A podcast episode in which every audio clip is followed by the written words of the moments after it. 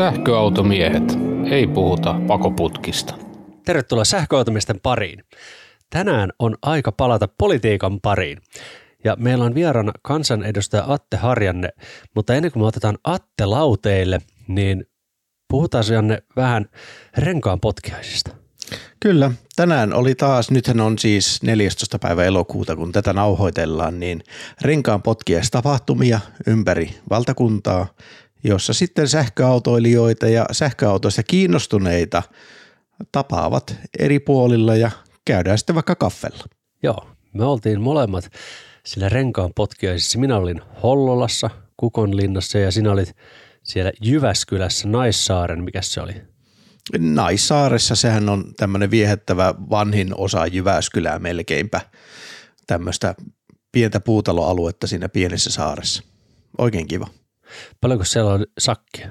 No Jyväskylässä ei ollut kauheasti sakkia, että autoja oli kaiken kaikkiaan vähän reilu puolisen kymmentä. Siellä oli pari Teslaa, siellä oli yksi i3 Bemari, siellä oli pari jotakin muutakin sähkäriä siinä kävi kääntymässä, mutta eivät osallistuneet tapahtumaan. Yksi Skoda, mutta sitten herrasmies nimeltä Ari niin? tuli sinne paikalle ihanalla, tulenpunaisella kupralla. Oho, pääsitkö ajamaan? No siinä sitten tämän potkiaisten päätteeksi niin tuumasin, että tuotahan pitää käydä joku päivä ajamassa ja Ari sanoi, että no mennäänkö ajamaan, niin sittenhän mentiin. No niin. Ootko käynyt muuten itse ajamassa kupraa? En ole, en ole edes istunut kyydissä.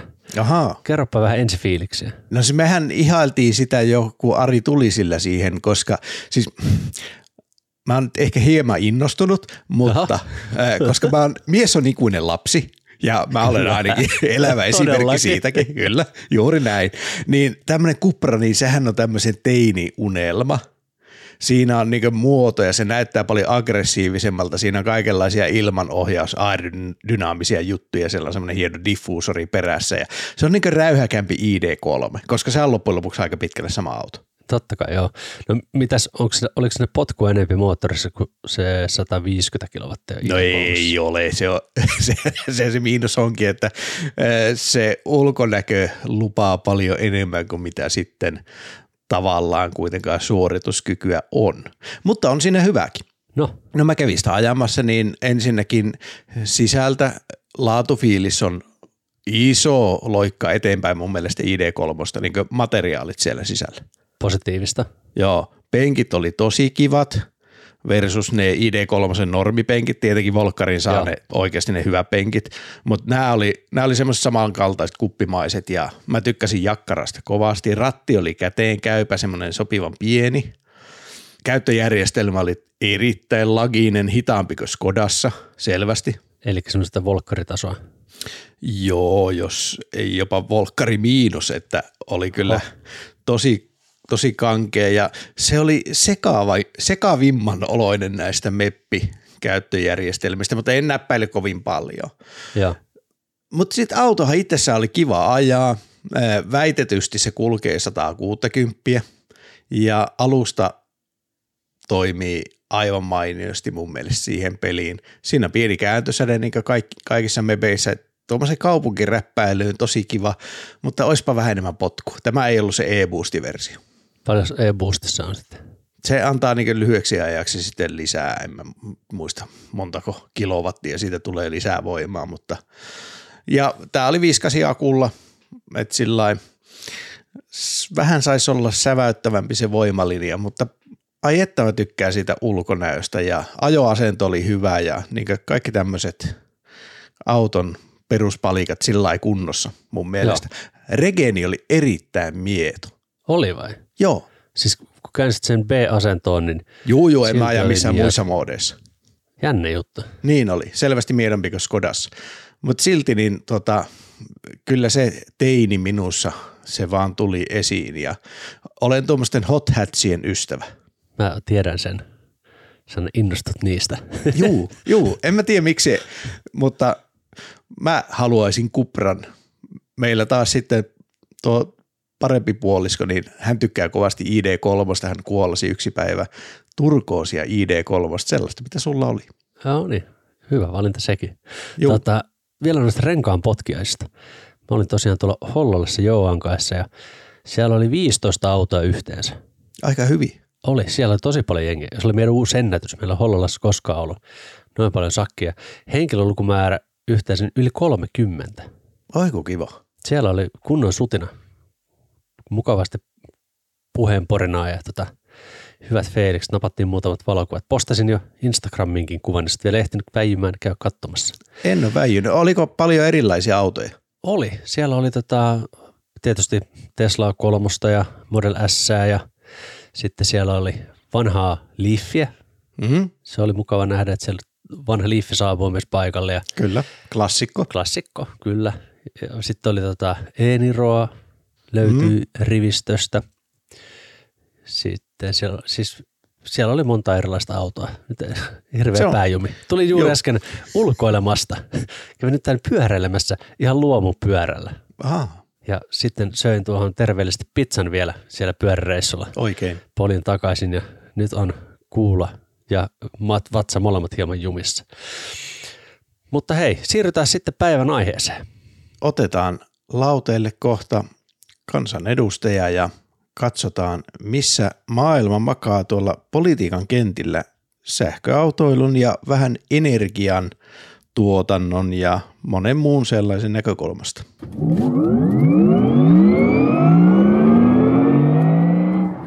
Atte Harjanne, tervetuloa Sähköautomiehet podcastiin. Kiitos.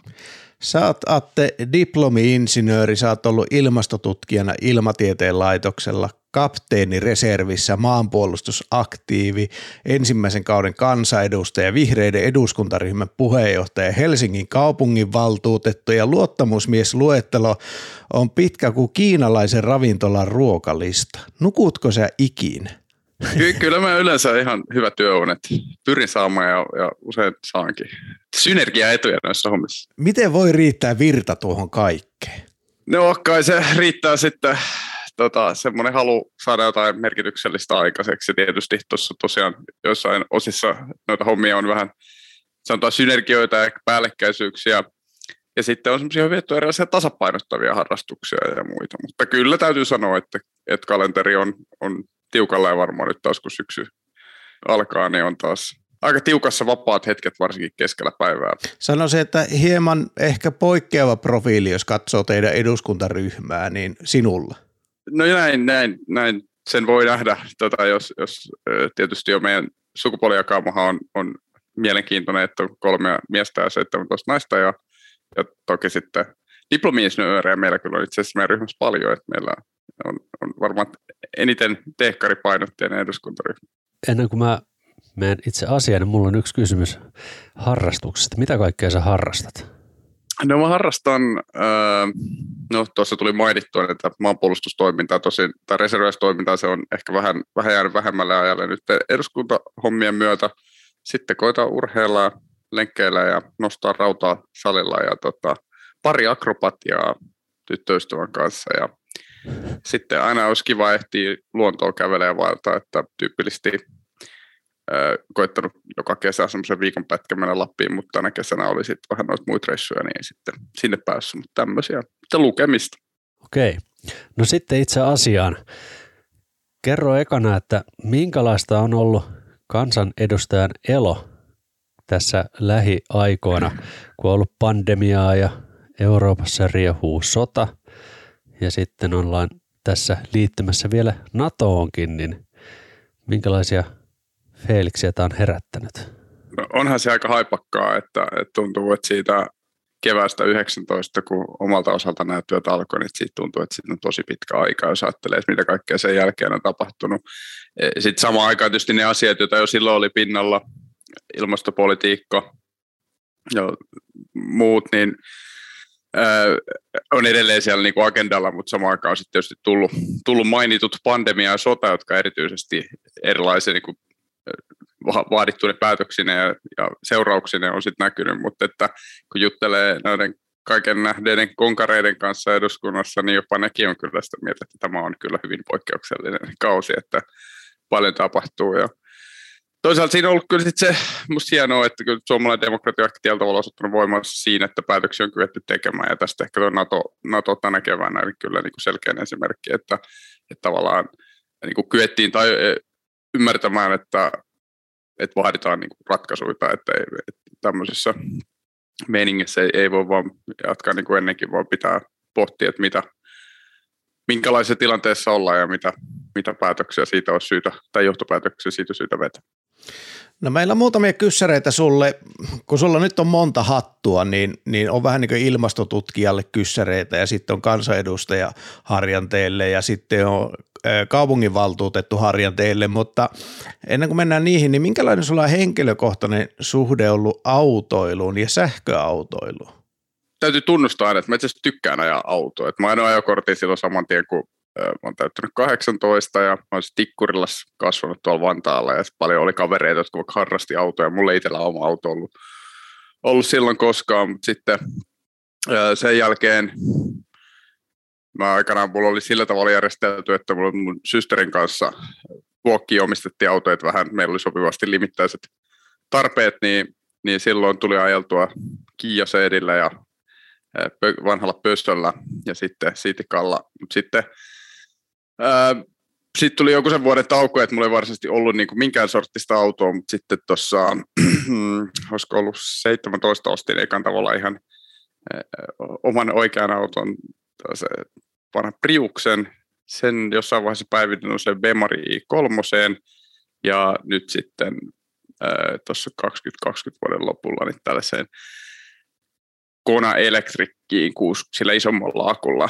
Et kyllä mulla on niin aina ollut, musta en varmaan ole mikään huippukuski tai, tai mega-autotietäjä, mutta se on ollut niin kuin semmoinen osana olla kiinnostuksen kohteena ylipäänsä tekniikkaa ja teknologian tietyllä myös autot, autot ja sitten sähköauto on ollut ollut niin hirmu, hirmu kiinnostavaa ää, tota, tota, ää, niin kuin jo kauan seurata, että koska se lyö läpi ja mitä siinä tapahtuu ja miten se etenee ja sitä koittanut seuraa. Ja, ja tota, tähän todettakoon, että mä oon ollut kerran elämässäni naimisissa, en ole enää, mutta silloin hääauto oli sähköauto, joka oli tämmöinen Fortumin sellainen pilottitesti, semmoinen sähkökonvertoitu tota, volkkari, niin se, se, se oli jo mulle sille, että että mä haluan niin testaa sähköautolla ajaa. Ja nythän niistä olisi tullut aika lailla valtavirta, ja se on ihan luonteva päätös, että, että itsellä kun auto, niin on, on sähköauto. Ja aika paljon mun autoilu on sitten sellaista ää,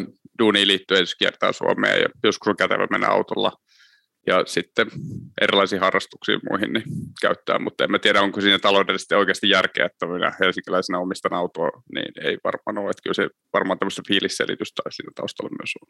Mites muuten meillä oli Mykkäsen Kaitsu aikanaan täällä vieraana ja hän on ajellut Liifillä pitkän aikaa.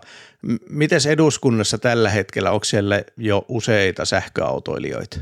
Kyllä siellä musta on. Mä näen, musta Mykkäsellä on, jos muutama muukin tiedän, kenellä musta on, on siellä on e-uppia, näkyy e-tronia ainakin, ja meillähän on aika hyvät mahikset äh, ladata sähköauto eduskunnasta, se on, se on mukava, mukava sinänsä.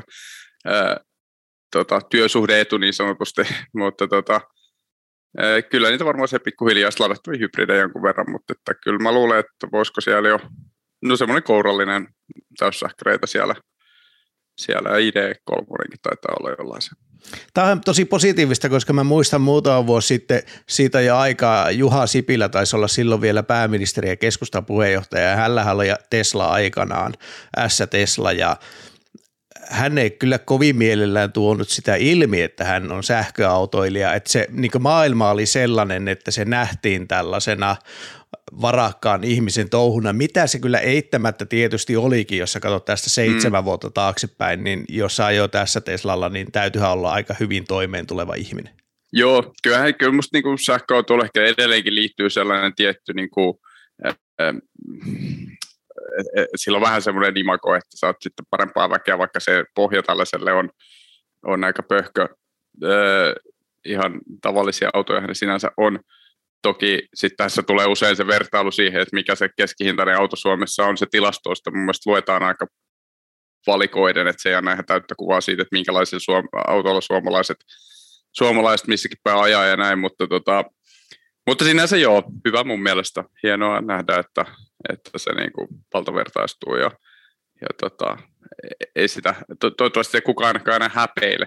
Niin ja mä pidän positiivisena myös, että päätteet, joiden pitää tehdä ratkaisuja, niin heillä on henkilökohtaista kokemusta aiheesta, että se ei ole pelkästään niitä Esson juttuja. Joo, toki niitä Esson juttuakin kyllä kieltämättä tulee edelleen ja huomaa, että jollain on vähän ohkainen se, ohkainen se ajatus ää, ne, siitä, että mitä sähköautoilu on ja, ja tavallaan missä, missä ne niin kuin vaikka rangeit nykyään menee tai latausajat tai ja sitten on tietysti näitä kaikenlaisia ajatuksia siitä, kuinka, kuinka sähköauto akut hajoaa ja ei niitä voi ottaa. Ja sitten ehkä se uusin iso twisti liittyy sit siihen, että, että halutaan kauheasti ylikorostaa nimenomaan sähköautojen tuotannon ympäristövaikutuksiin, niin se on tietysti sitä, sitä niin kuin tavaraa kyllä kuulee tässä työssä. No mitäs, onko sulla kotona latausmahdollisuutta lainkaan? Ei, ei. Ja tämä tietysti tota, varmaan tietyllä tavalla niin kuin poikkeuksellinen sähköautoilija sikäli, että, että tota, meillä varmaan tässä toivottavasti piharemontiyhteydessä sitten kerrostalossa kun asuu, niin, niin tulee sitten latausmahiksia, mutta, mutta mä oon siis ladannut tuolla paitsi duunissa niin aika paljon sitten noissa katu, kyllä Helsingissä ihan ok, vanhan kämpää ja uudenkin kämpää tosi ihan lähimaisemissa on virran asemat, niin tulee latailtua ja sitten tietysti, tietysti tota, kauppakeskuksissa, missä milloinkin asio edessä, mutta että tuossa kohdassahan range on jo sitä luokkaa, että se on kuitenkin aika niin kuin, ei sitä läheskään päivittäin tulisi ladattuakaan, että ei se sinänsä niin kuin lataus niin kuin käytännössä sujuu helposti muiden hommien ohessa, että ei siihen sillä efforttia tarvitse laittaa, mutta toki se tietysti maksaa vähän enemmän sähkösopimuksesta riippuen näinä päivinä, mutta tota, ladata tuolla niin kuin julkisissa latauspisteissä. No sinä kun olet tämmöinen ilmastotutkija ja sulla varmaan tästä aiheesta näkemystä hieman enemmän kuin mulla ja Annella tai suurimmalla osalla meidän kuuntelijoita, niin haluttaisin kuulla niitä sinun näkemyksiä, että missä nyt oikein mennään ja mihin ollaan menossa tässä ilmastoasian kanssa. Nyt pitää miettiä, että vastaako tutkijahattua politiikan hattu päässä. Mutta... Tutkijahattua haetaan nyt tässä. Joo, ne on, ne on, on hyviä uutisia ja huonoja uutisia, mutta et, et tavallaan ilmastopolitiikka on, musta, niinku, se on niin kuin lyönyt läpi. Et se, se, tavallaan tietoisuus, että toimia tarvitaan, on selkeä. Meillä on sitoumuksia, meillä on Pariisin sopimus, joka, sitä, joka tavallaan luo sitä selkänojaa, että asioita tapahtuu. Se olisi semmoinen niin käänne ja valtavirtaistuminen ilmastopolitiikassa on, on, on niin kuin lä- tavallaan, että sitä ei samalla tavalla kyseenalaisteta enää niin kuin jatkuvasti. Mutta sitten tosi asia on se, että, että meidän energia miksistä globaalisti, niin alle 80 pinnaa on fossiilienergiaa. Se on sama verran kuin se oli 30 vuotta sitten, siis osuus on sama. Eli se, mitä me on tuotettu sit päästötöntä vähäpäästöenergiaa, niin se on tavallaan tullut sitten niin kuin til osaksi sitä kasvaa energiankäyttöä. Ja tämä tarkoittaa sitä, että meillä on, meillä on niin kuin hiiltä kumuloitunut ja kumuloituu ilmakehään koko ajan sellaista vauhtia, että itse sanoisin, että puolentoista asteen tavoite on käytännössä hyvin, hyvin, hyvin teoreettinen enää kahteen asteeseen on saumat, ja tämä sitten tarkoittaa sitä, että meillä on, me tietysti nähdään jo nyt ilmastonmuutoksen vaikutuksia ympäri maailmaa ja tullaan näkemään, näkee vakavia vaikutuksia tästä eteenpäinkin, joihin on sitten myös pakko sopeutua. Ja se, että saadaan hillittyä siedettäväksi ilmastonmuutos, niin se kyllä edellyttää niin todella ää, vielä tästä nyt nähdystä huomattavasti niin kuin nopeampaa, jyrkempää päästöjen vähentämistä ää, ja sanotaan tämmöistä niin syvää dekarbonisaatiota, että, että sitä fossiilienergian käytön, käytön tota, raju, rajua vähentämistä ää, mahdollisimman nopeasti. Mutta että, että tavallaan vähän riippuu, että miten, miten asettelee, niin, niin tilanteen voi nähdä niin kuin, ää, vaikean tai, tai niin kuin toivon tai toivottomuuden kautta, mutta kyllä meitä uskon sinänsä siihen, että meillä on kaikki eväät tästä niin kuin siedettävällä tasolla selvitä, mutta on hyvä hahmottaa, että se on ihan valtava, valtava urakka. Tämä on vähän hankala tämmöisen ei-ilmastotutkija tavan kansalaisen, niin kuin mä itseni kuvittelen tässä asiassa, niin seurata tätä tilannetta, että mikä on sääilmiötä, ja mikä on ilmastonmuutoksen aiheuttama. Ja tämä aihe on niin kovin politisoitunutta ja silloin siitä on, niin kuin, on mielipiteitä ja, ja niin tuota, semmoisia poliittisia intohimoja suuntaan jos toiseen eri puolilla, niin, niin on hankala löytää semmoista informaatiota, että missä nyt oikeasti mennään, muuten kuin että menee ihan paikan päälle johonkin katsomaan, että jos nyt menee Sveitsiin ja katsoo jotakin jäätikköä ja 60-luvulla siinä oli jäätikkö ja nyt siinä ei ole enää mitään, niin siinähän tämä nyt härmistyy ihan ainakin tämmöiselle tavan tallaajalle. Joo, nyt on selkeästi indikaattoreista ehkä jäätiköt tietyllä tavalla selkeä ja tietysti niin kuin tilastotieto on tässä se avain, että ainahan se on hankala niin kuin trendiä ja kohinaa erottaa toisistaan ja varsinkin meidän niin kuin mediasfäärissä, jossa pitää aina kertoa uusi tarina joka päivä tietyllä tavalla, niin semmoiset hitaat trendit, niin, niin niiden, sitä ei niin kuin luotu niiden seuraamiseen. Mutta mun mielestä niin kuin hyvä tietolähde voi olla, että mä olen vähän vinoutunut tässä, mutta siis IPCC-raporttien Summary for Policymaker tavara varsin kuivaa ja teknistä asiaa, mutta niissä niin kuin hyvin selkeästi tavallaan kuvataan se tilanne, tilanne ja paras tieteellinen käsitys tällä hetkellä siitä, jota tosin on usein itse asiassa hieman niin kuin sitä syytetään poliittisuudesta, mutta tosiaan se, että se IPCC-viestiä niin kuin tavallaan poliittisesti silotellaan enemmänkin, että tutkijalta tulisi, tulisi vielä tiukempia, tiukempia sanamuotoja itsessään, mutta tota, ää, nyt kuudes ää, arviointiraportti, tota, siitähän on useampi osa jo osaraportti tullut, ja mä en muista, koska se viimeinen synteesi tulee, mutta että, niin on, niin kuin, ne on tavallaan semmoinen, semmoinen tietolähde, johon kannattaa nojata. Sitten on tietysti erilaisia populaarisia, niin kuin siitä, siitä vielä populaarimmin selittävää ja selittävää tavaraa, mutta että se on totta, että sitä on ehkä tällainen niin kuin lehtiä lukemalla, ei välttämättä saa aina sit niin kuin kokonaiskuvasta kiinni Tosin täytyy nostaa hattua esimerkiksi Hesarille, joka musta on skarpannut viimeiset pari vuotta siinä huomattavan paljon. No selitä vielä tämmöiselle tollikalle, että nyt se puolitoista astetta on ollutta ja mennyttä, siihen ei päästy, tämä ihmiskunta ei siihen kyennyt. Oletetaan, että me kyetään seuraava steppi, olkoon vaikka kaksi astetta. Mitä se tarkoittaa? Miten elämä muuttuu sen myötä?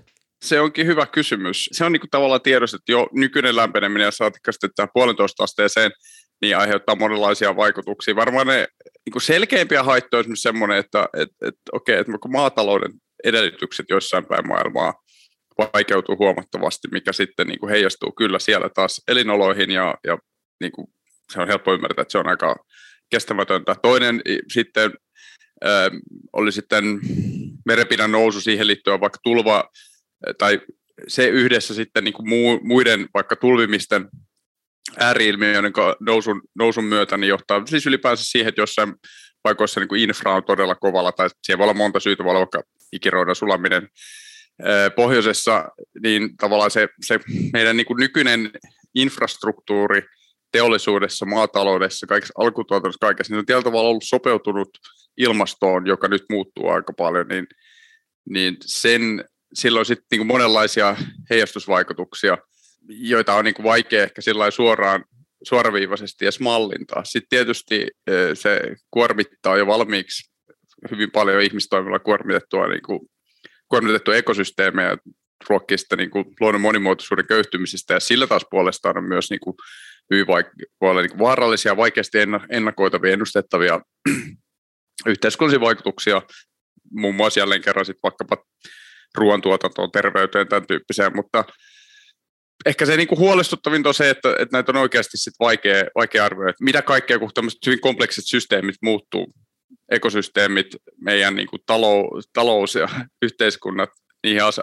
tulee tällaisia niinku, ajureita, niin että mitä kaikkea siitä seuraa, mutta just se, että, että, että me ollaan niinku tavallaan rakennettu meidän yhteiskunta aika syvällä tasolla tietynlaiseen ilmastoon. Ja ollaan aika riippuvaisia siitä ilmastosta monin tavoin, vaikka sitä aina ajatelleeksi, niin kun se muuttuu, niin, niin se pakottaa että meidät, meidät sopeutuu ja kaikki asioihin välttämättä voikaan sopeutuu. Mutta mitä enemmän niitä asteen kymmenyksiä sitten kertyy, niin sitä, sitä niin kuin vaikeammaksi todennäköisesti vaarallisemmasta, tai lähes varmasti vaarallisemmasta muutoksesta puhutaan, mutta myös se ennustaminen menee vaikeammaksi. Sitten tässä on tietysti eri, eri aikajänteitä, että, että voi esimerkiksi hyvin olla, että, että me tavallaan ollaan jo siinä pisteessä, että vaikka Grönlandin jäätikkö alkaa sulaa, mutta se silti kestää todella pitkään, mutta että me, se on niin kuin näillä eväksillä se on niin kuin tehty jo jotain tyyppisiä, että tässä niin kuin pedataan hyvin pitkää tulevaisuutta seuraavien vuosikymmenten, muutaman vuosikymmenen päätöksenteolla, että, että mihin me pystytään tai ei pystytä. Loistavaa. No nyt sitten saat laittaa tutkihatun nurkkaan ja nyt saat laittaa sen poliitikkohatun päähän. Loistavaa, hatut vaihtuu. Ja mennään valtakunnan politiikkaan. Mä aloitan tämmöisellä ystävällismielisellä kysymyksellä, että ootteko te autoilu vihamielinen puolue? No ei me mun mielestä olla autoilu vihamielinen puolue, mutta mä ymmärrän tavallaan, miksi se on helppo maalata niin. Meillä on hirveän, niin kuin mä, mä sanoin, että mullakin oma autoilu varmaan liittyy paljon niin kuin tunteita, niin musta sitten käydään keskustelua hirveän tavallaan tunnepohjalta, ja siihen liittyy sellainen vahvoja fiiliksiä, niin sitten siihen on helppo rakentaa erilaista vastakkainasettelua. Musta on niin kuin selvä, että meidän ensinnäkin auto, autoilla on aika tärkeä rooli meidän yhteiskunnassa, taloudessa nykyään se ei tule vaikea nähdä, että se ihan hetkessä muuttuisi, mutta sitten on niin kuin sellaisia asioita, vaikka niin kuin tiiviissä raidekaupungissa, niin on selvää, että autoilu on aika tilatehoton tapa liikkuu yleensä, ja, ja sitten kannattaa suosia muita. Se ei musta autoilijoilta pois. Et, et tavallaan musta, äh, mä näkisin enemmän niin, että, että me haluaisin nähdä meidät tällaisena niin kuin, äh, pragmaattisena, fiksuna liikennepoliittisena puolueena, ja sitten siinä osassa katsoa, että mikä, mikä se mikä niin autoiluun vaikuttava politiikka, politiikka osana sitä on, sen sijaan, että, että tavallaan listaa eri kulkumuotoja ja sanoo, että nämä on niin hyviksi ja nämä on pahiksi, vaan koittaa ottaa vähän analyyttisen otteen siihen. Tätä mä toivoisin, että tällainen viesti välittyisi meistä. No, törmääksä usein tähän käsitykseen, että vihreät olisi auto vihamielinen puolue, koska tuolla netissä kun lukee keskusteluita esimerkiksi, tai jos nyt joku sanotaan, että vihreän kansanedustaja sanoi, että hänestä olisi hyvä, että jos ihmiset käyttäisi enemmän julkisia tai kulkuisi polkupyörällä, niin siellä heti Sysi Suomesta huudellaan, että minulla on työmatka 70 kilometriä, ei täällä ole julkisia enkä aio pyörällä ajaa. Niin minkälaisia fiiliksiä se herättää, kun viestihän on selvä, että jos sulla on mahdollisuus, sä asut kaupungissa ja sulla on mahdollisuus käyttää julkisia tai käyttää polkupyörää, nyt ei puhuta Sysi-Suomen korvessa asuvasta Jarkosta eikä Erkistä, vaan Millasta ja Sakesta, jotka asuu kaupungissa, niin turhauttaako se, että se sanoma vähän niin kuin muuttuu siinä matkan varrella kuulijan korvassa tahallisesti? Kyllähän se turhauttaa, kyllä toi on sinänsä, sinänsä tota, tuttua, tuttua tavaraa, jonka kanssa tulee niin kansalaispalautetta, jota, jota kyllä tulee ihan riittävästi. Et, et sit tavallaan se, tai kuvasit sen tuossa hyvin, mutta et siinä on just se haaste siinä, että, että et, tai, se turhautuminen tulee siitä, että pyöritään sen samassa, samassa loopissa aina, että puhuu vaikka kaupungissa olevasta liikennepolitiikasta, niin sitten sieltä jostain haja koetaan se niin kuin, jotenkin loukkaavana tai hyökkäävänä, mutta kun kyse on siitä, että eri tilanteissa toimii eri, eri vehkeitä kannattaa priorisoida eri, eri tota, liikennemuotoja, mutta se on niin musta senkin takia turhauttavaa, että silloin se niin kuin, eh, ei myöskään edesauta sitä, että puhuttaisiin siitä, että, että miten niin kuin, sit taas siellä niin kuin syrjäseutuja ja harvemmin alueen huolia otettaisiin kunnolla huomioon. Se ei niin kuin, musta tue sitäkään, ja sitten samaan aikaan on vaikea puhua kaupungin, kaupunkien liikennepolitiikasta, kun se heti vedetään niin kuin sen äh, syrjäseutujen peilin kautta ja näin. Et se, on, se on sanotaan varsin turhauttava keskusteludynamiikka, joka toistuu kerta toisensa jälkeen. Miten vihreät nyt suhtautuu sähköautoiluun, koska siis mulla on tämmöinen imago teidän puolueesta. Oli se nyt oikea tai väärä, mutta se on mulla on semmoinen mielikuva, että sitä autoiluvihamielisyyttä esiintyy. Ja nyt sitten kun sähköautoilu lisääntyy ja nämä ympäristöhaitat autoilusta selvästi vähenee, ei kaikki poistu, koska joitakin jää. Tiedostetaan sekin. Mutta musta tuntuu, että kaikilla ei ole synapsi päässyt vielä tähän matkaan, että vastustetaan sitä autoilua vieläkin, vaikka ne merkittävimmät haitat tämän sähköistymisen myötä poistuu. Joo, mä mietin tätä vastustamista, mutta musta se on ehkä enemmän siis silleen, että jos ottaa vaikka poli- poliittisen päämäärän niin autoilun osuuden, kulkutapaosuuden vähentäminen, musta se on niin kuin perusteltu ää, tavallaan tavoite, joka itse asiassa niin kuin auttaa myös ihmisiä, jotka todella tarvitsevat autoa liikkumisessa. Et, et se, se ei saisi suoraan tulkita minusta autoilu äh, vihamieliseksi. Äh, sähköautoilu, meillä on hyvin konsistentti linja sen puolesta, että taitaa olla johdonmukaisesti musta niin puolettu sinänsä sähköauto, autokannan sähköstämistä, ehkä sitten semmoisia näitä pelkästään liity vihreisiin, mutta että meilläkin esiintyviä sellaisia niin politiikan sitten kysymyksiä on sitten, niin kuin mikä on kaasuautoilun rooli ja sitten toisaalta, että miten sitten tämä niin kuin sähköautojen vaikkapa kaivannaistarve, miten siihen vastataan. Ne tuo sitten omat sävynsä siihen keskusteluun. Mutta tota, mutta on just se, että, että, että, että tavallaan sitten edelleen niin kuin tietyt autoilut, siis päästöt esimerkiksi tietysti niin vähenee ja kokonaisenergian tarve vähenee, kun siirrytään sähköiseen autoiluun, mutta sitten toisaalta vaikka autojen viemä tila kaupungissa, niin kyllähän se, se pysyy ja, ja tavallaan tiiviisti asutussa kaupungissa on sitten tavallaan se autojen, autoilu, autokaistojen parkkipaikkojen tilan pois jostain muusta. Et se on, se on niin hyvä myös pitää mielessä, että sähköautoilu ei sinänsä, säh, sä, autoin kannan sähköstyminen äh, ratkaisee hyvin tärkeitä isoja asioita, mutta ei se niin kuin täysin poista niitä autoilun ulkoiskustannuksia, ja, ja joilla on sitten omat, jotka pitää huomioida eri, eri yhteyksissä eri tavalla. No, mikä sun näkemys on siitä, että miksi se liikenteen sähköistyminen on Suomelle tärkeä asia? No tietysti meillä on syytä kantaa oma vastuumme ilmastonmuutoksen hillinnästä ja, ja liikenteen päästöt on ihan merkittävät Suomessa, niin niistä pääseminen siksi tärkeää. No sitten ihan Suomi-spesifisti eh, meillä on kyky eh, tuottaa, hyvät edellytykset tuottaa vielä sitä sähköä päästöttömästi täällä. Meillä on siihen niin kuin eh, kaikki hyvät keinot meillä on tietysti henkilöautoilla aika merkittävä rooli, rooli liikenteessä, se korostaa sitä niin kuin sähköistämisen tarvetta. Ja sitten kyllähän kyse on myös niin kuin huoltovarmuudesta ja, ja vaihtotaseesta, että ei me, me niin kuin, se on kaikki kotiin päin, että mitä vähemmän sitten käytetään, käytetään tuonti, tuontifossiileja ää, liikenteessä ja korvataan sähköllä.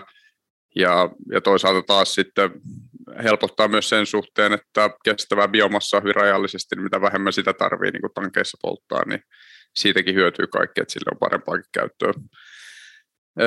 Et, et sikäli se on niin kuin mun mielestä semmoinen hyvin selkeä win-win. Ehkä tuohon vielä lisää se, että meillähän on niin kuin kansainvälisesti verrattuna varsin hyvä sähköverkkoinfra, meillä on kaikki valmiudet olla tässä, tässä niin kuin tietyllä tavalla edelläkävijäkin, mutta että, että jo itsessään niin kuin sähkö, autokannan sähköistyminen tuottaa paljon hyötyjä muitakin kuin se, se pelkästään ilmasto, ilmastopäästöjen vähentäminen, niin kyllä se on semmoinen niin kuin voitta, voittava strategia varsin robusti tietyllä tavalla, että sähköistetään ää, autokantaa toivottavasti vauhdilla. Olipa miellyttävän monipuolinen vastaus, koska mun mielestä tässä sähköautokeskustelussa, mitä politiikan kentälläkin on käyty, niin se on vähän yksipuoleista, että se on erittäin fokusoitunut tähän ilmastoaspektiin, enkä halua vähätellä nyt sen merkitystä, mutta sä et sillä ilmastoaspektilla myy sitä ajatusta sähköautoilusta koko kansalle. Sä myyt sen ehkä neljäsosalle tai puolelle kansasta tai jotain muuta sellaista, mutta et missään nimessä kaikille. Mutta tällaiset muut tekijät, niin kuin sanoit, niin – niillä on sitten taas joillekin niin enemmän merkitystä, vaikkapa se kotimaisuusaste. Ja tietysti hinta, siis se, että se on edullisempaa.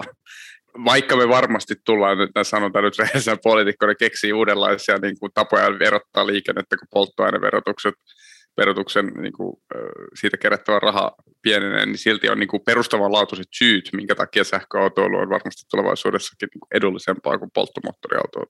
Hei, tämä oli muuten hyvä aasisilta. Nyt sä sanoit tuota aikaisena verotus, mistä ei oltu suunniteltu kysyä mitään, mutta nyt kysytään.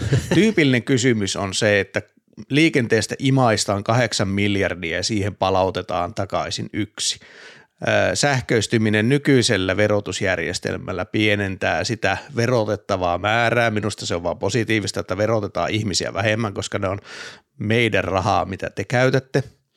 Mutta tästäkin on toisenlaisia näkemyksiä. Ei siihen mennä se enempää, mutta miten sä näet, että onko sitä liikennettä pakko verottaa enää yhtä raskaasti, kun iso osa niistä liikenteen haitoista poistuu? No ei ole. Et siis tavallaan kyllä se verotuksen äh, niin oikeutus osin on ikään kuin niiden ulkoishaittojen äh, tota, niin kuin, tavallaan maksattaminen. Et, et sikäli sikäli niin kuin mun mielestä se ei, ole, ei pidä olla tavoitteena ylläpitää samaa verokertymää, mutta sitten todettakoon, että meidän tyyppisen hyvinvointiyhteiskunnan pyörittäminen kuitenkin tarvii niitä, niitä tota, verotuloja ja, ja sitten kuitenkin niin kuin kulutuksen verottaminen, johon liittyy sitten jonkinlaisia tietyllä haittoja aina, niin se on, se on niin kuin parempi lähtökohta kuin sitten vaikka tulojen verottaminen. Ää, niin isossa kuvassa niin viedä sitä tasapainoa enemmän sinne päin. Siihen liittyy omat haasteensa progression suhteen.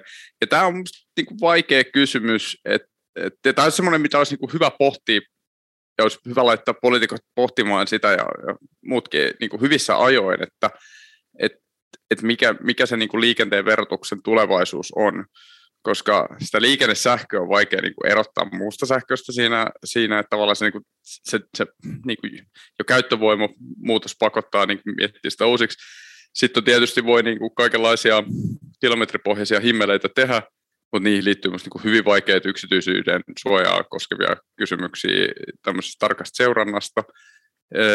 Sitten niin kuin paikallisesti tiekäyttömaksuja, ruuhkamaksuja, tämän tapaisia voi, voi niin kuin käyttää, mutta ne on, ne on varmasti niin pieni osa siitä koko, koko potista, niin se, että miten tämä kuvio ratkaistaan ja mikä se tavallaan tavoiteltu verokertymä on, niin se onkin hyvä kysymys. Mä ennustan, että te ette edes pysty verottamaan liikennettä niin raskaasti kuin, kuin tähän, on, tähän asti on, on eduskunnat läpi historian sitä verottaneet ihan niin itsenäisyyden alkuajoista asti.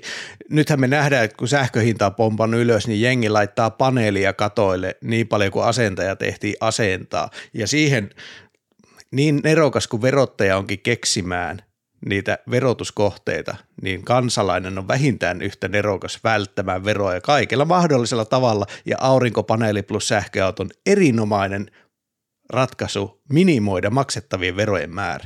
No näin, näin se on ja, ja samaan aikaan se on kuitenkin niin kuin sellaista siirtymää, jota me halutaan niin nähdä. Eli sitten se, että esimerkiksi löysi jotakin leimoveroja siihen päälle tavallaan ikään kuin niihin, niin sekään ei sovi siihen, siihen palettiin, niin se tekee sen, sen niin kuin verokertymästä huolehtiminen, se on minusta haastavaa jatkossa. Mutta se, ei se, se ei ole pelkästään niin huono asia, niin kuin itsekin sanoit, että se sinänsä niin kuin on aina mukavaa, jos verotetaan vähän. Ja mitä vähemmän Suomeen virtaa öljyä, niin sitä vähemmän myöskin meiltä virtaa euroja maailmalle. Eli se raha jää kiertämään Suomeen ja raha kun kiertää Suomessa, niin sitä voidaan verrata useita kertoja. Tämäkin on totta.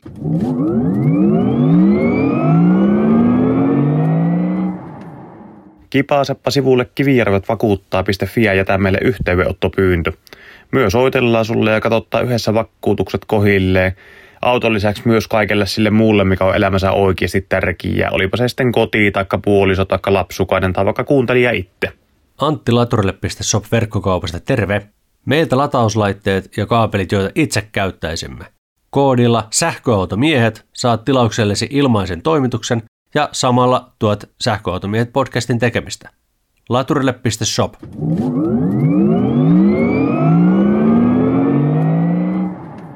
Mennään sitten energiaan. Nyt kun tässä on jostain syystä energian hinnat olleet tapetilla tänä vuonna enemmän kuin aiemmin ja ihmisillä on tiukkaa, niin mitä tässä pitäisi tehdä? Niin, tosiaan energian hinta on kyllä raju ja se koettelee niin kuin paljon ihmisiä, mutta sitten samaan aikaan mitään taikatempua ei oikein ole. Et kyllähän se lopulta kyse on niin kuin absoluuttisesta niukkuudesta sen vaikkapa sähkön suhteen. Ja silloin ne niin kuin lopulta toimivat keinot on se energian säästäväisempi käyttö.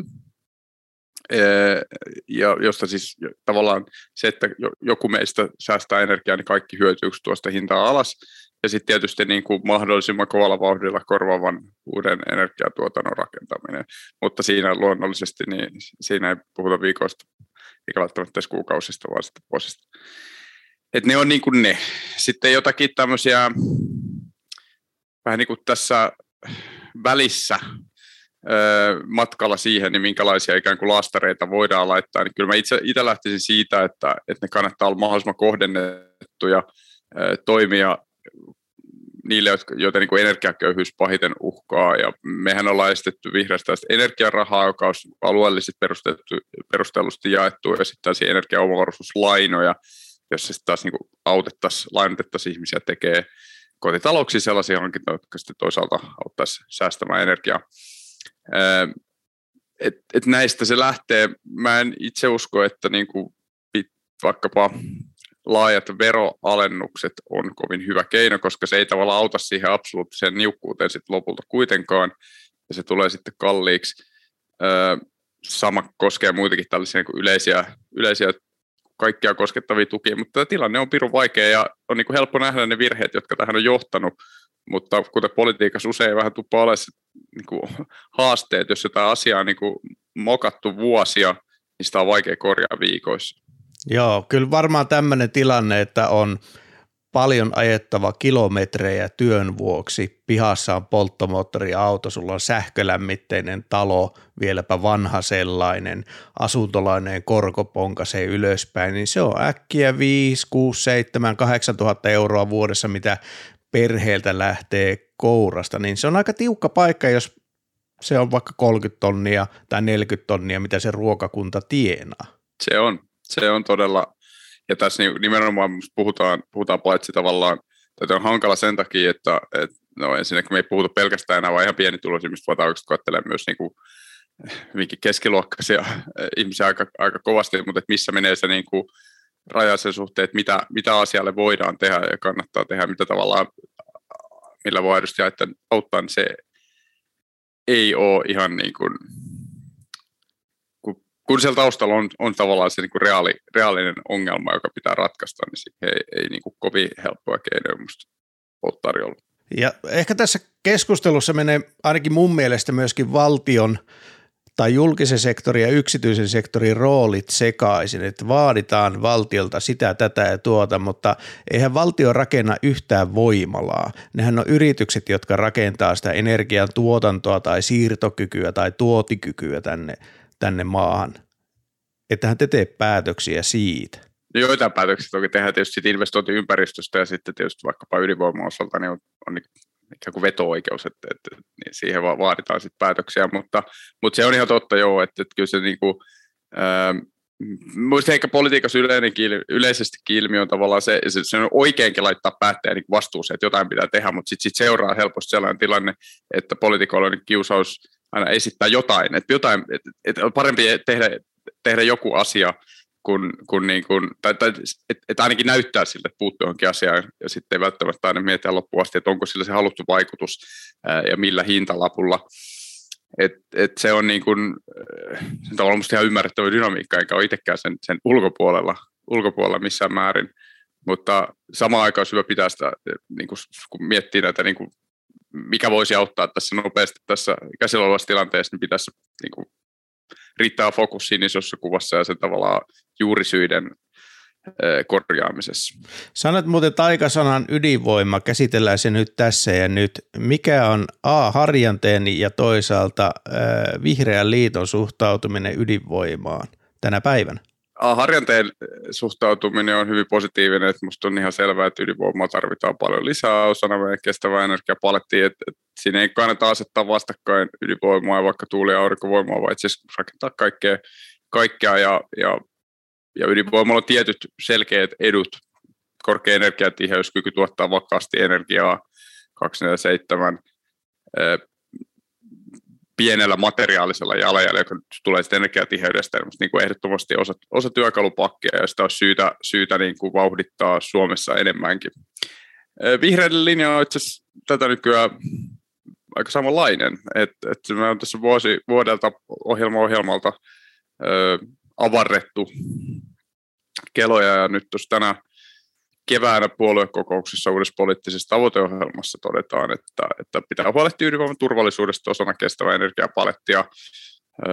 Että Fennovoima pitäisi korvata vakaalla perustuotannolla, jatkoluvat on syytä myöntää ja, ja sitten vielä, että, ydinenergialainsäädäntö olisi niin uudistettava vauhdilla erityisesti pienydinvoiman se silmällä pitäen, että kyllä meillä tämmöinen avoin, avoimempi, sanotaan niin kuin teknologianeutraalimpi suhtautuminen selkeästi nykyään on. Ja se on tietysti ollut, ollut tota, oma jumppansa, jos ajattelee, että kyllä meillä tietysti ihan kiistatta on hyvin ydinvoimastainen historia. Mutta tota, t- tämä päivä on eri asia. Uskotko sä, että niitä edes nousee, kun nyt katsoo Olkiluoto kolmosta, sitä on parikymmentä vuotta rakennettu ja se ei ole ainoa esimerkki nyt läntistä maailmasta, että nämä projektit venyy ja venyy ja kallistuu ja kallistuu. Tuleeko enää meidän elinaikana uutta ydinvoimalaa Suomeen? Voisi lyödä vaikka vetoa, että tulee. Että se tavallaan se tarve ei mene mihinkään. Se tarve sille päästöttömälle energialle, päästöttömälle sähkölle, lämmölle on ihan valtava ja ydinvoimalla on sitten edut.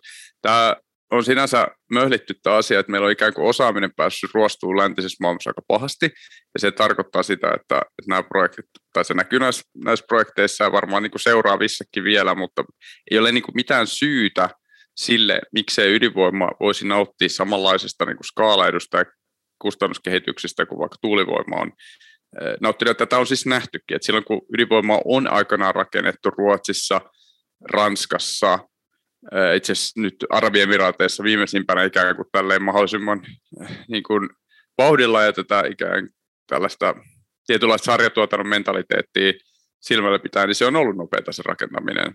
Et ranskalaiset rakensivat yli 50 reaktoria 15 parikymmentä vuodessa aikana. Et, et siis sitä ei mikään sinänsä niin kuin estää. Se tietysti se sarjatuotettu pien ydinvoiman niin kuin lupaus on juuri siinä, että se, se nopeuttaa sitä sitä rakentamista.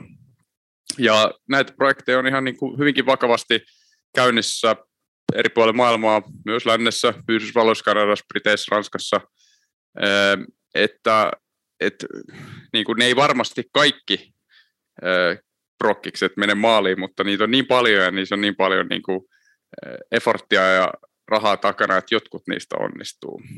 Et tota, kyllä mun mielestä sinänsä ydinvoiman tulevaisuus, sitä nyt politiikalla mählitä, niin on ihan, ihan valoisa. No entäs sitten tulevaisuudessa tämä sähkön tuotanto? Nyt aika hyvin käsittelit tuon ydinvoimapuoleen jo, mutta mitä tässä lähitulevaisuudessa meidän sähkön tuotannolla tulee tapahtumaan? Lähitulevaisuudessa tietysti Olkiluoto 3 toivottavasti saadaan nyt niin kuin rullaamaan stabiilisti ja kaupallisesti, tai siis perus, perus tavallaan rytmissään tuossa joulukuusta eteenpäin. Toivon todella, että näin tapahtuu. Se on tietysti iso, iso lisäys meidän sähköverkkoon. Tuulivoimahan nousee täällä hirveät kyytiä. Se on oikein hyvä asia. Ja, ja tota, Suomessa niin verkko-aurinkosähkö on vielä ihan lapsen kengissä, mutta siihenkin olisi siis ihan potentiaalia. Mä luulen, että se lähtee muutaman vuoden päästä kanssa rullaan vähän, vähän isommin. Se tarkoittaa sitä, että meidän niin sähköomavaraisuusastehan on nyt paranemaan päin, mutta, mutta sitten sitä ei ehkä ole vielä ihan kaikki sisäistänyt, että jos me ajatellaan esimerkiksi niin kuin, teollisuuden sähköstämistä, myös liikenteen sähköstämistä, niin meillä itse asiassa niin kuin kokonaissähkön tarve kasvaa todella paljon. Eli se ei niin vielä riitä, että me tuotetaan se määrä sähköä, mihin me on nyt totuttu about käyttöön niin päästömästi, vaan meidän pitää rakentaa siihen päälle vielä paljon lisää kapaa. Jos me halutaan tuottaa hiili, hiilivapaata terästä ja ja yms, yms, kaikkea tällaista. Et, siinä on vielä se sähkötarve on, on, on kyllä hurja, niin sinänsä se, että vaikka sitä tuulivoimaa nyt nousee, nousee tosi paljon, niin se ei vielä niin kuin vie maaliin asti. Ja se on myös yksi syy, miksi sitä pitäisi rakentaa vielä enemmän, ja sitten toisaalta, toisaalta toivotan myös se aurinkovoiman kasvun tervetulleeksi, toki uuden ydinvoiman myös. No entäs, onko sulla mitään ajatusta vedyn käyttämisestä energian varastoimiseen? Tota, joo, mä itse asiassa kirjoitin, kirjoitin siitä just tuossa tuommoista kolumnia, mutta se ei vielä tuli julki, mutta tota, Minusta vety on ihan keskeisen, keskeisen tärkeä, mutta kuten sanoit, niin tämä on niin kuin e-, ensimmäinen prinsiippi, jota valitettavasti ihan kaikki vielä ei saa, mutta että vety ei ole siis energian lähde, vaan se varasto. Ja, ja tota, se, se vaan korostaa entisestään sitä, sitä puhtaan energian tarvetta. Vedyllähän on, kyllä me tarvitaan vetyä nimenomaan sellaisiin kohteisiin, joita suorasti, suora sähköstäminen – joissa se ei välttämättä ole niin joko käytännöllistä tai mahdollista. Se on varmaan raskas liikennettä, lentoliikennettä, moni teollisuuden prosesseja. Mutta sitten sit vedyllä on niinku omat fundamentaaliset haasteensa, joka liittyy just siihen, että kyllähän se tuottaminen, kuljettaminen, varastointi, niistä tietysti väistämättä kaikessa hukkuu sitä energiaa ja toisaalta se vaatii myös sit uutta infraa. sen tuottaminen ja kuskaaminen ja varastointi myös, niin, niin tavallaan meillä on kyllä sellaista aikamoista vetyhaippiakin vielä, jossa ehkä musta välillä unohtuu aika väistämättömät fundamentit, jotka sitä niin kuin rajoittaa kyllä sen vedyn, vedyn käytettävyyttä ja mahdollisuuksia, mutta tuon sanottua, niin totean, että niin kuin kaikki puhdas vety, mitä saadaan tuotettua, niin se varmasti tulee kyllä tarpeeseen. Että kyllä niitä käyttökohteita, jo ihan se pelkästään nykyinen fossiilipohjaisen vedyn käyttämisen korvaaminen ja sitten päälle, päälle näitä niin vaikeasti sähköistettäviä kohteita, niin kyllä sitä vetyä tarvitaan valtavan paljon. Entä sitten aurinkovoima? Onko Suomeen tulossa mitään isompia aurinkovoimaloita? Kyllä mä luulisin, että on, mutta siinä on vähän semmoisia omia haasteitaan liittyy mm, vähän muun kiinteistöverotuksia siihen, että mikä se niinku tavallaan, miten kannattavaa tällä hetkellä on investoida iso, iso aurinkovoimalaverkko, verkko, verkkoon syöttävä aurinkovoimala Suomessa, mutta kyllä, kyllä se paneelien hinta on tullut alas, tosin nyt se on taas äh, nousussa, mutta tavallaan ne syyt, miksi se on, tai näin on ymmärtänyt, miksi se on alhaalla, niin, niin ne niin kuin sinänsä ylläpitää edelleen, että se skaalaetu siellä on. Se on Suomessa on varsin niin kuin hyvä, äh, hyviä seutuja tuottaa aurinkoenergiaa, ja sitten siinä on vielä semmoinen niin kuin, hyöty, että vuositasolla aurinko ja tuuli pikkusen kompensoi toisiaan. Siis vuositaso on tietysti eri kuin päivittäinen taso, mutta että meillä tuulee talvella enemmän ja sitten taas kesällä luonnollisesti vasta aurinko paljon enemmän, niin se olisi niin kuin järjestelmätason kannalta sikäli myös hyödyllistä, että meillä sitä aurinko, aurinkovoimaa olisi. Kyllä mä sinänsä uskon, että se saattaa vaatia myös vähän niin politiikan fiksaamista noista kotitalouksien katoista olikin jo puhetta, mainitsit, että niissä pullonkaula on lähinnä kyky asentaa, mutta, tota, mutta verkkosähkö, niin kyllä mä luulen, että näitä isompia teollisen mittakaavan aurinkovoimaloitakin alkaa tänne nousta. No nyt siihen politiikan fiksaamiseen ja vähän näihin sähköautoihin. Voisitteko te poistaa se hankintatuen, mikä ensinnäkin on täysin hyödytön, toiseksi maksaa rahaa ja kolmanneksi sekoittaa vaan markkinaa? nyt pistit pahaa ja mä arvasin, että tätä kysytään ja mietin, että, että miten mä tähän, tähän vastaan, koska mä oon, mä oon tässä itsekin, mä oon aiemmin kyllä kannattanut sitä hankintatukea ikään kuin tällaisena konetta rasvaavana, kysyntää luovana ja sitä kautta niin kuin vauhdittavana asiana, mutta se on musta varsin hyvin perusteltua kyseenalaista, että onko sillä mitään virkaa nykyään enää. Että kyllähän siinä meillä sähköiset luoteet on yhden steppi kohdan siihen, siihen niin kuin, jos sitä meidän tavallaan se sotkee ikään kuin sitä automarkkinaa vähän hassulla tavalla siinä kohtaa, ja toisaalta se ei näyttäisi, että se on hirveän, niin kuin, että tavallaan, että, että, että se, se niin kuin sähköautojen edullisuus ja taloudellisuus avittaa kyllä, kyllä tota, tai että, se ei välttämättä tarvitsisi tuon tyyppistä ö, ö, tukea enää sinne, sinne mukaan, mutta se on myös toisaalta se on, se on sen tietynlainen poliittinen signaali ja sellainen niin kuin kehoitin, että itse näen niin, että jokainen tavalla, joka ostaa sähköauton fossiili- tai polttisauton tilalle, niin siitä tavallaan hyötyy kaikki tässä maassa. Niin, niin, niin sen takia se on niin perusteltua sinänsä tehdä sellaisia subventiorakenteita, mutta, mutta kyllä mä olen myös sinänsä sitä mieltä, että, että se, se ei niin kuin nykymuodossaan niin silloin myös ongelma on se on hyvä, hyvä niin kuin kysyä, että mikä sen todellinen niin vaikuttavuus siihen autokannan sähköistymisen nopeutumisen todella on. Niin tässä markkinatilanteessahan siitä ei ole mitään hyötyä. Niin, koska kysyntä on jo nyt niin paljon suurempi kuin tarjonta, jos tulisi olemaan, vaikka tuo poistettaisiin. Mikä ehkä olisi, niin EU-tasolla olisi ihan asiallista, että nämä kyettäisiin harmonisoimaan, koska mä näen sen myös, että se on ALV-direktiivin kiertomekanismi, että sitten kansallisesti luvataan niitä hankintatukia eri verran eri maissa, että Saksassa viisikertainen on ollut Suomeen verrattuna, mutta toki se on maksanut heillekin paljon, mutta se on vähän heidän mm. autoteollisuuden tukemista samalla. Mutta entäs tämä toinen sähköisen liikenteen tukimuoto, mikä on tämä inf- infratuki, noiden laturien rakentamiseen. Mitä sä siitä ajattelet? No se on musta niin kuin sit perustellumpi. Ö, tosin mä en ole nähnyt siitä, siitä olisi kiinnostavaa, että mitä vaikka niin kuin ekonomistit sanoo sen, sen muotoilu, mutta sinänsä se, koska meillä on musta niin kuin infra lopulta siinäkin taas kerran jokainen niin kuin latauspiste hyödyttää, paitsi sitä ihmistä, joka siitä itse lataa, niin vähän niin kuin muitakin, niin se on, se on niin kuin hy, tavallaan verkostoja ulkoishyötyjä siitä, että niitä rakennetaan. niin sen takia nimenomaan, ettei siitä vaan pääse muodostua pullonkaula sen liikenteen sähköistämiselle, niin se on sinänsä tota, perusteltua kyllä tukea nimenomaan sitä infrarakentamista. Me ollaan tätä aihetta jonkin verran käsitelty ja tässä on ollut kaksi eri infraohjelmaa kahdella eri valtioneuvoston asetuksella ja se ensimmäinen tuotti höpö, höpö latureita sinne, missä niitä ei tarvita ja nyt tämä toinen näyttää tuottava ensimmäisen kierroksen perusteella hyviä latureita, mutta toisaalta näyttäisi myös siltä, että markkina rakentaa ne ihan ilmankin. Niin tästä on hyvä saada jotain vaikuttavuusraporttia ulos. Joo, mä oon samaa mieltä just tästä, että mikä se on se, että, että rakentuisiko ne markkinaehtoisestikin itse asiassa nykyisellä samaa vauhtia ja tavallaan just ne niin tarkoituksenmukaisesti. Näillä voi olla semmoinen niin kuin sosiaalisen hyväksyttävyyden parantava vaikutus tietyllä tavalla tämän tyyppisellä asialla, mitä on niin kuin vaikeampi mitata. Toki siinä sitten tulee myös kritiikki, että miksi tuetaan hyväosaisia tämän tyyppistä helposti tai jotain vastaavaa, mutta, mutta että niillä on myös niin kuin sen tyyppinen komponentti, mutta mä olen samaa mieltä, että minusta näiden niin kuin, ylipäänsä kaikkien politiikassa niin kuin helppo ratkaisu kaikkeen on aina, tuetaan sitä, että tehdään joku tukiinstrumentti, niin sit, niistä pitäisi aina miettiä sitä vaikuttavuutta, että tuottaako se niin kuin, sitä hyvää, mitä sillä on ajateltu tuot, tuotettavan. Että kyllä tässäkin minusta ihan hyvä tietyt kriittiset lasit pitää päässä.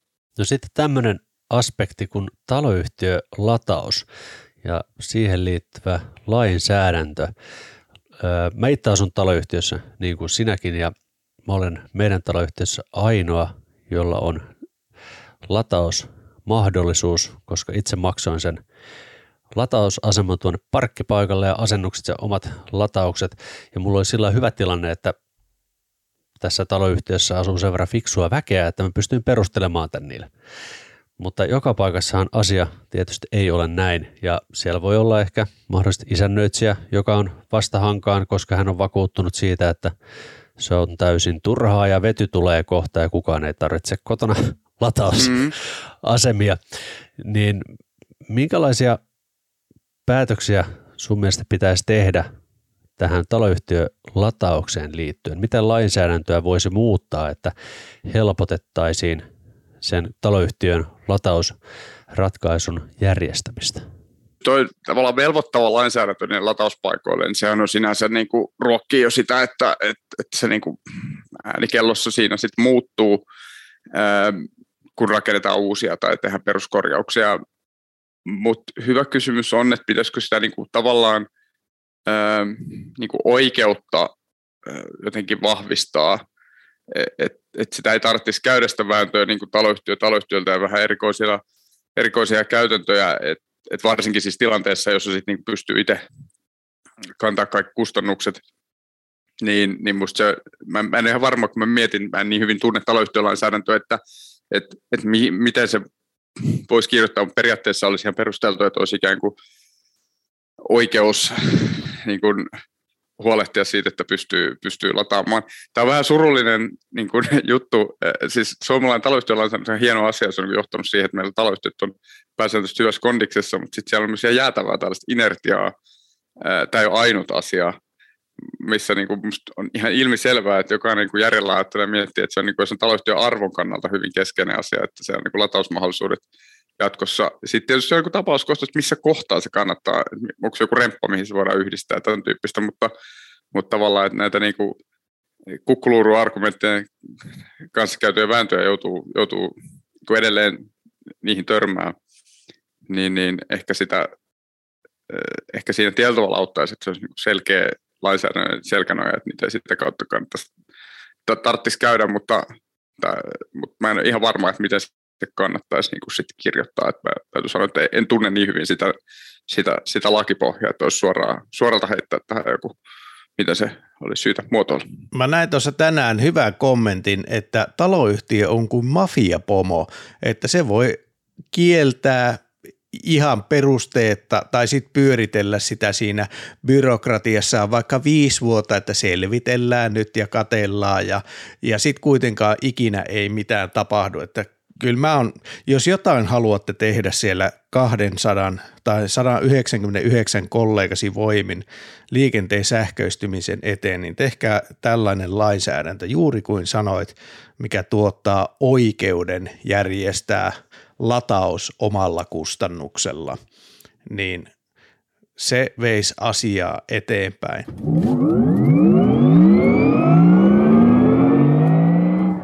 Ja sitten mennään Helsingin politiikkaan. Mehän ei olla helsinkiläisiä, tosin mä asun Jyväskylässä, Antti asuu Lahdessa, mutta koska kuitenkin olet kaupungin valtuutettu ja isänmaan pääkaupungissa asuu moni meidän kuulijakin, niin kysellään vähän Helsingin, Helsingin asioista. Antti. Palkanmaksu kusee. Tuota, niin kusee. Niin, että millä mielin sinä henkilökohtaisesti katselet tätä sekoilua? No synkin, synkin mietteen, että kyllä se niinku tuntuu, mä ymmärrän kyllä sinänsä sen, että se korjaaminen on, on taas kerran, kun on mählitty oikein huolella, niin nopeasti on vaikeaa. Tosi mä itse haluaisin nähdä jonkun tavallaan se pragmaattisen otteen, jos on sitten niinku huolehdittaisiin, että, että se fyrkka liikkuu, että tavallaan meillä on mun mielestä Helsingin kaupungilla, varmaan muillakin kaupungeilla Suomessa julkisyhteisöllä saattaa olla vähän sellaista, että, että usein se niin kuin, muille aiheutetulla huolella, harmilla ja haitalla, niin sille ei tavallaan ole siinä koneistuskummusta hintalappuun, jolloin sitten se ei tuota niin kuin painetta korjata asioita nopeasti. Mutta siis mun mielestä se, sikäli kun asiaa tunnen, niin, niin ää, jäätävää mokaamista hankintaa osaamisessa IT-projektissa ää, ja silloin sitten niinku todella karmeat seuraukset monelle kaupungin työntekijälle. Ja niin kun, jos jotain, niin tietysti asia pitäisi saada korjattua mahdollisimman pian, mutta niin kun varoittava esimerkki on oppi, että kun, kun tällaisia päätöksiä tehdään, niin miettii, että miten, niin kun, miten huolehditaan siitä, että tehdään fiksuja hankintoja, hallitaan sitä projektihallintaa, tai niin hoidetaan sen maali ja muu, niin, niin jotenkin näitä storeja vaan tulee, tulee kerta toisen jälkeen ja se on todella turhauttavaa. Mä kävin kesällä Amerikassa niin kuin sinäkin vasta ja ehkä kaikkea siitä yhteiskunnasta ei kannata kopioida tänne, mutta jotain hienoa siellä on ja mun mielestä se on hienoa, että jos iso töppi tapahtuu, niin yleensä joku saa kenkää. Ja täällähän tällaista ei tapahdu, vai tapahtuuko? Saako joku tämän vuoksi kenkää, koska ansaitsi saada, että siellä jää opettajat, perhepäivähoitajat, terveydenhuoltoihmiset ilman liksaa? Voi olla, että saa, mutta en osaa siitä sen tarkemmin sanoa. Kyllä Suomessakin niin kuin tyypillisesti ehkä vaikka ministerien eroa on sellainen, sellainen missä niin kuin luuppi kääntyy, että nyt jonkun pitää erota se on ihan totta, että minusta on hyvä, että kannetaan vastuuta, mutta ainahan siinä ei niin oikea ihminen välttämättä päädy eroamaan, vaan sitten se houkuttelee hankkimaan kuin syntipuki, joka sitten hoitaa. Ja, ja olennaista on joka tapauksessa niin kuin tehdä jatkossa paremmin. Et, et se, on, se pitää olla minusta se niin kuin, toimintaohja, no ensinnäkin niin kuin asioiden korjaaminen, mutta myös niin kuin tulevien mokien ehkäiseminen, niin ne kuitenkin olla siinä niin kuin ohjenuorana tehtiin sitä mitä johtopäätöksiä tahansa. Palaan takaisin tähän vihreiden autoilun vaikeuttamisteemaan, koska mun mielestä se siellä Helsingissä konkretisoituu parhaiten.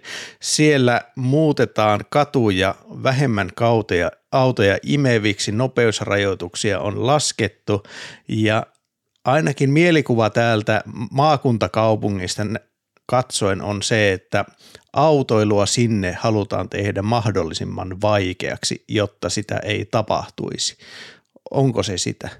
No ei se sitä ole, tai siis mitä mä sanoisin, tietyllä tavalla voi muotoilla noinkin. Kyse on mun mielestä siitä, että, että kaupunkitilaa käytetään mahdollisimman tehokkaasti. Että meidän pitäisi katsoa sen sijaan, että katsotaan sitä, että kuinka monta autoa liikkuu, niin kuinka monta ihmistä siinä tilassa liikkuu ja, ja kuinka niin kuin, millä vauhdilla tavallaan se liikenteen välityskyky kokonaisuudessaan yhdistettynä viihtyisyyteen, turvallisuuteen ja ympäristönäkökulmiin, niin se on niin kuin se, mistä sitä kandee miettii. Ja musta tästä näkökulmasta Helsingissä on tehty varsin fiksua politiikkaa, että, että tavallaan se, että meillä on painopistettä enemmän tämmöiset raiden rakentamiseen, tiivisiin raiteisiin, siinä, siinä tai tavallaan tiiviseen rakentamiseen raiteiden varaan ja sitten toisaalta tota, niin kävely- ja pyöräilyympäristön parantaminen, niin ne on niin kuin liikennejärjestelmän ja kaupunkiympäristön kannalta hyviä, hyviä ratkaisuja. Joskus se tarkoittaa sitä, että, että autolla liikkuminen on hitaampaa tai hankalampaa, mutta sitten siinäkin on hyvä huomata se, että kyllähän se niin autoinfra kaupungissa tuppaa niin kuin ruokkimaan sitä autoilua lisää, jolloin itse asiassa niin kuin matka, se, että harvempi ihminen valitsee sen auton, niin sille, joka sen auton sitten perustellusti valitsee, niin voi olla, että se itse matka ei ole yhtään sen lyhkäs, ää, pidempi ajallisesti. No onko siinä tämmöistä julkisen liikenteen ja autoilun vastakkainasettelua? No sikäli on, että sitä tilaa on lopulta niin kuin rajallisesti. Et sitten kun me halutaan niin kuin rakentaa liikenneyhteys paikasta toiseen, niin, niin meillä on tietty määrä fyysistä tilaa käytössä ja se allokoidaan sitten eri liikennemuodoille jollain tavalla. Et siellä on niin tämmöinen sisäänrakennettu vastakkainasettelu tietyllä tavalla on olemassa, mutta musta se ei saisi, niin kuin, sitä ei kannata ruokkia vastakkainasetteluksi ihmisryhmien välillä, koska en tiedä, minä ainakin, mulla on polkupyörä ja bussit tai siis joukkoliikennelippu ja auto ja, ja ainakin toistaiseksi terveet jalat ja kaikki näitä käytän niin kuin tilanteen mukaan, että en niin identifioidu jotenkin kulku, kulkutavan mukaan. Ja taksikortti. No nyt myönnän kyllä, että mä en ole ihan varma, missä mun taksikortti on. että, tota, se on jossain mun työhuoneen hyllyllä ja aika hintsusti käyttänyt sitä. Syynä siis ihan se, että, että Minusta taksi ei ole kauhean kätevä tapa liikkua yleensä Helsingissä. Ja varmaan myös osin se, että sitten joskus on niin kuin kiva itsekin ajella autolla. Niin. No ootko käyttänyt niitä sähköpotkulautoja? On. Ja, tota, ja, ja niissähän on mikään asia ei ole hyvä tai paha pelkästään, että, että ne on niin oikeasti kätevä kulkumuoto, mutta kyllä me tarvitaan kaupungeille paremmat niin kuin, keinot suitsia sitä, että kyllä se ne lieveilmet on karmeita, Ää, tuolla on ihan tukossa välillä kadut, kadut ja sitten jengi ajaa ihan mitä sattuu niillä ää, edelleenkin liikaa. Et, et, kyllä tuolla maailmalta, maailmalta on niinku esimerkkejä siitä, että sen, se pystytään niinku suitsimaan fiksusti niin, että haitat saadaan kurja hyötyä, hyötyä voidaan nauttia, mutta että tässä näkisin, että se edellyttää lainsäädäntöä, joka antaa niinku kaupungeille enemmän lihaksi. Joo, ja jotta nyt tästä julkista liikenteestä jengi varmaan ymmärtää mut väärin monta kertaa, mutta mä oon nähnyt joskus niitä 50-60-luvun suunnitelmia, taisi olla Hesarissa, että Helsingistä olisi mennyt moottoritiekin siitä presidentin linnan ja Katajanokan välistä. Ne oli aika hurjia ne plaanit, en, en haluaisi ehkä sellaista pääkaupunkia isänmaahan, ja toisaalta jokainen, joka liikkuu julkisilla, niin se on pois autotieltä ja se antaa mulle vaan enemmän baanaa olen kiitollinen kaikille junailijoille. Mua ei niihin vehkeisiin saa enää ikinä, jos ei pakko.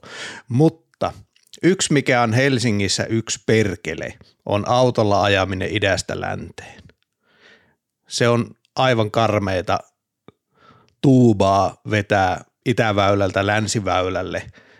Miksi se keskustatunneli on teille niin pelsebuupi? Eikä se olisi maailman kätevin keksintö viedä ne autot pois sieltä maan päältä kun sitä tilaakin tarvitaan? Mulla ei niin kuin henkilökohtaisesti ole, ole mitään niin kuin dogmaattista vastustusta sitä keskustatunnelia kohtaan. Et, et musta se on ihan hyvä, että sitä on pähkitty. Se ongelma on se, että se maksaa ihan sairaan paljon suhteessa sit siihen hyötyyn, jota sillä saadaan siihen välityskykyyn, kun sitten taas paljon kuitenkin jengiä ajaa autolla sinne niin Helsingin niemen alueelle niin se, että miten, miten tavallaan mä epäilen, että sen niin kuin hyödyt suhteessa sujuvuuteen huomioituna siihen hintalappuun, niin ei, ei vaan perustele sitä. Mutta ei, ei se ole musta niin mitenkään ää, niin kuin, tabu, etteikö sellaista saa, saa tota, olisi ihan perusteltu sitäkin ollut miettiä, mutta ne, ne niin kuin luvut ja suunnitelmat, mitä itse siitä nähnyt, ne ei niin kuin vakuuta siitä, että se olisi järkevä hanke. No semmoisia nyt tehdään muutenkin, esimerkiksi se kevyen liikenteen väylä siitä itään, niin ei sekään ehkä välttämättä kaikkia vakuuta, että kuinka järkevä hanke se on, mutta kyllä niitä vaan tuntuu nousevan, jos on poliittista vimmaa siinä takana. Joo, eikä yksi tapa niin kysyä sitten tavallaan tehdä sitä, että jos sitä niin ajattelet, että se maksaisi muutaman miljardin ja sitten katsoa, että paljon siitä liikkuu päivittäin ja minkälaisen, että jos sitten tehtäisiin vaikka sellainen, että, että tota, se yhdistäisi sitä tienkäyttömaksu, jolla ikään kuin mm. rahoitettaisiin sitä hommaa, niin mä vähän epäilen, että se olisi niin poliittista kyky lyödä sille se hintalappu, joka, joka se tavallaan sitten niin vaatisi, vaikka siinä olisi niin subventio mukana niin se, se ehkä niin kuin havainnollistaa sitä hinta, hintalappua siltä, sieltä vielä, vielä erikseen. Tähän tietysti liittyy se, että, että meillä on myös niin kuin Helsingissä on ihan aidosti niin kuin perusteltu tavoite vähentää sitä autoilun kulkutapaisuutta, niin miten se stemmaisi sit sen kanssa, ruokkisiko se sitä syöttöliikennettä tavallaan siihen, siihen tota, niin kuin tunnelin liepeileviä lisää, ja sitten se on niin kaupunkikuvallisesti, kaupunkiympärillisesti nimenomaan ne niin kuin tunnelien aloituspisteet, niin ei ole varmaan ihan parasta mahdollista kaupunkia. Et siinä on niin kuin haasteensa, mutta ennen kaikkea musta se, se niin kuin hintalappu suhteessa hyötyihin ei vakuuta, mutta tästä voi perustelusti olla ihan eri mieltäkin. Eli se hintalappu on siis kolme miljardia, niin kuin sanoit? Musta se pyörii jossain puolessa toista se jossain niissä papruus, mutta mä veikkaan, että se tulisi kyllä niin kuin siitä, se on, sehän on teknisesti hirvittävän haastava hanke. Helsinki on ihan reikäjuusto maan alla ja puhutaan aikamoisesta operationista, niin, niin veikkaan, että kyllä puhutaan käytännössä niin useammasta miljardista. Joo. No tota, mitä sitten tämä Helsingin energiatuotanto? Helenillä on siellä ollut hiilivoimalaa ja Mitäs tulevaisuus tuo tullessa? Joo, se on tietyllä tavalla, sehän on semmoinen musta piste ihan käytännössä on hiilikasat tuossa Sörnäisissä ja no, Salmisaaressa on maan alla. Ja se on selvää, että se, siitä pitää päästä, sen sanoo lakikin, että 29 mennessä pitää sitä hiilestä päästä eroon. Ja sitten meillä tuleekin haasteet, että mitä se tehdään. Tässä oli ajatus selkeästi se, että maakaasu olisi niin kuin osa palettia sillä siltana sinne 2030-luvun puoliväli ehkä. No, nyt ei oikein kaasuakaan ole tarjolla, et, et sen hinta on hurja. Se löi niinku uuden paineen tähän. Sitten me tiedetään, että, että sitä kestävää biomassaa on tosi rajallisesti, joten niin kuin biomassalla hiilen korvaaminen ei ole hyvä idea, varsinkaan koko volyymissaan. Ja, ja tota, tästä itse asiassa on ihan selvä linjauskin kaupungistrategiassa – sitten meillä tulee erilaisia niin kuin sähköstämistapoja, eli käytännössä hukkalämpöä, erilaisia lämpöpumppuja teollismittakaavassa. Yksi tapa voisi olla, olla tota, merivesilämpöä. Nämä, näissä on, näissä on se haaste, että, että ne kuluttaa myös sitten, siis tavallaan, että silloin meiltä lähtee verkosta se hiilivoimaloiden myötä CHP-tuotanto, jos tuotetaan sekä sähköä että lämpöä, tilalle tulee ratkaisu, joka pelkästään kuluttaa sähköä, niin se on niin kuin koko valtakunnan energiatalouden kannalta oma haasteensa. Ja myös ei ihan halpaa hommaa sekä, että Helsinki on tietyllä tavalla niin kuin uniikin haasteiden siinä, että muualla tätä on tupattu ratkaisemaan polttamalla biomassaa tai jätteitä ja meillä ei ole perusteltu tehdä kumpaakaan. Tätä hajautettua puolta, siis näitä hukkalämpöjä, näitä tulee lämpövarastoja te- tehdäänkin kova vauhti, mutta niillä on niin vaikea päästä siihen pisteeseen, että se kattaisi kokonaan sen tarpeen. Ja sitten on, jää vielä niin kysymysmerkki, että mikä se iso, että onko se Kilpilahden hukkalämmöt joku massiivinen merivesilämpöpumppaa, mutta sitten itse ehdottomani musta elegantti ratkaisu olisi, olisi rakentaa sitten ää, kauko lämpö ydinvoimala, mutta tota, ää, aika näyttää, mutta tässä ei ole kauhean kauan niin kuin ei ole monia monta vuotta enää jäljellä tässä. Mä toivoisin, että niin kuin, tämä haasteen tavallaan luonne ja mittakaava ymmärrettäisiin. Se tarkoittaa, että tässä pitää muutaman vuoden sisään tehdä aika isoja päätöksiä. Ei ole helpporasti tuo, ja emme tarjoa siihen neuvoja, koska minusta se on enemmän insinööritieteellinen haaste kuin kansalaismielipide tai poliittinen haaste. Mutta sitten yksi, yksi neuvo olisi sähköautoilun helpottamiseksi Helsingissä se, että teidän kaupungissa asustaa noin 25 000 ihmistä, joilla on tuommoinen kadunvarsi asukaspysäköinti lappunen, eli saa parkkeerata sitä maksua vastaan sitten kadun varteen, mutta auton lataaminen siinä on yleensä aika hankala, niitä latauspisteitä on aika vähän. Voisitteko te ottaa siellä kaupungissa semmoisen linjan, että aina kun siellä revitään katu auki päällystystä tai muuta varten, niin siihen laitettaisiin sitten type kakkoset siihen tilalle?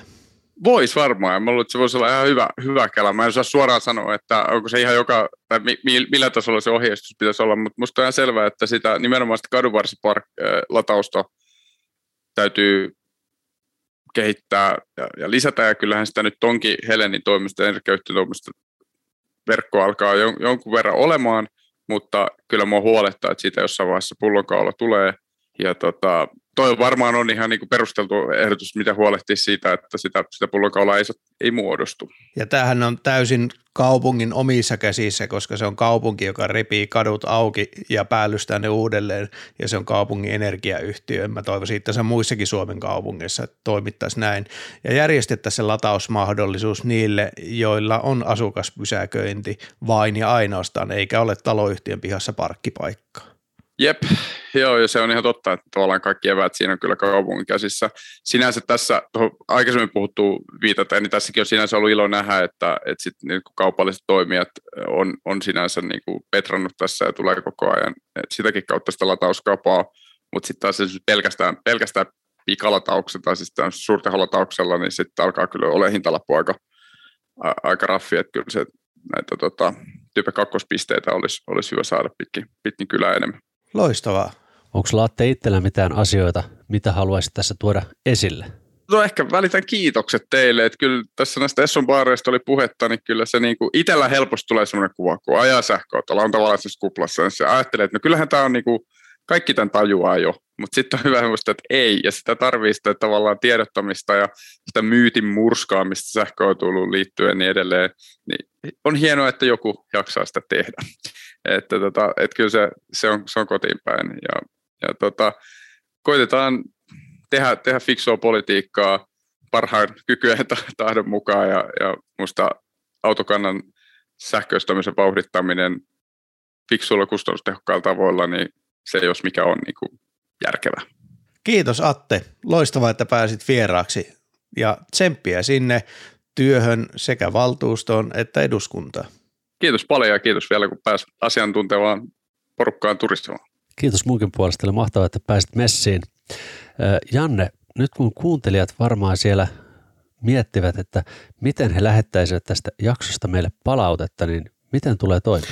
Meillähän voi laittaa palautetta sähköpostilla posti.sahkoautomiehet.com, Facebookiin, Instagramiin ja erityisesti kaiken sosiaalisen median kaatopaikkaan, eli Twitteriin, jossa Atte Harjannekin muuten löytyy ja on siellä aktiivisena, niin käykää laittamassa palautetta tästä jaksosta ja kommentteja Atelle, että mitä valtakunnan politiikassa pitäisi sähköautoihin liittyen tehdä. Ja haluamme myöskin kiittää meidän rakkaita patroneita. Ensin kiitokset pääsponsoreillemme Jussi Jaurala ja Vempele.fi sekä muut Patreon-sponsorit Harri Ruuttila, John Erik Sivula, Kirsi Immonen ja Miikka Tuomola. Lisäksi kiitämme seuraavia patroneita. Antti Tuominen, Harri Jokinen, Jimi Voutilainen, Martti Saksala, Ari Laakso, Heikki Silvennoinen, Jani Kärki, Janne Tolvanen, Jussi Hiatala, Kalle Holma, Kari Asikainen, Matti Jouhkimo, Matti Karumaa, Miikka Karhuluoma, Mika Keskiheikkilä, Mika Reinikka, Mikko Kaltiokallio, Niko Ostrov, Olli Vähätalo, Oskar Karsson, Sauli ja Samuel Jusliin, Timo Ruokolainen, Vikke Niskanen ja Ville Viitanen. Kiitos. Kiitos kaikille ja ensi viikkoon silloin taas jotain aivan muuta. Moro! Moro moro! Morjes! Sähköautomiehet. Ei puhuta pakoputkista.